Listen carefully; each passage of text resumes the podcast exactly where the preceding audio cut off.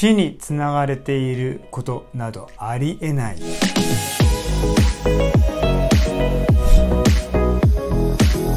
こんにちは誠です。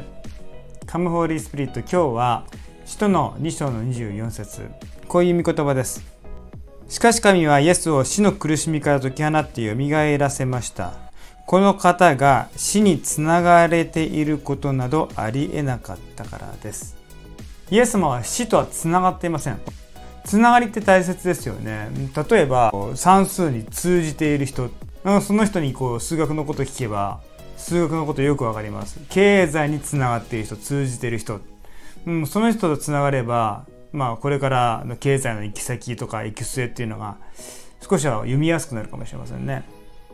例えば健康に通じている人。そういうお医者さんとか看護師とかにつながっていればそういった健康面においても明るくなるかもしれない。でも悪の道につながっている人とつながればもちろん人は悪の道につながってしまいやすいです。何とつながっているのかさらに言うならばこの人とつながれば悪いものにつながることは決してない。この人とつながればむしろ祝福へとつながっていくという存在とつながっていくことっていうのはすごく大切なんですよね。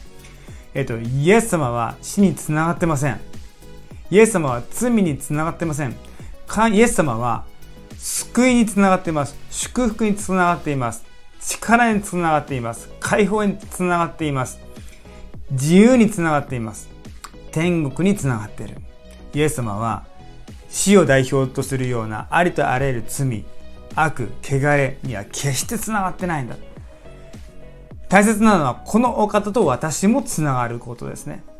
聖霊なる神様よどうか私を助けてこれからもイエス様につながり続けることができるように祝福のもとに永遠の命につながり続けていくことができるように助けてくださいって祈るお互いとなりましょう。祝福がいっぱいありますように。じゃあね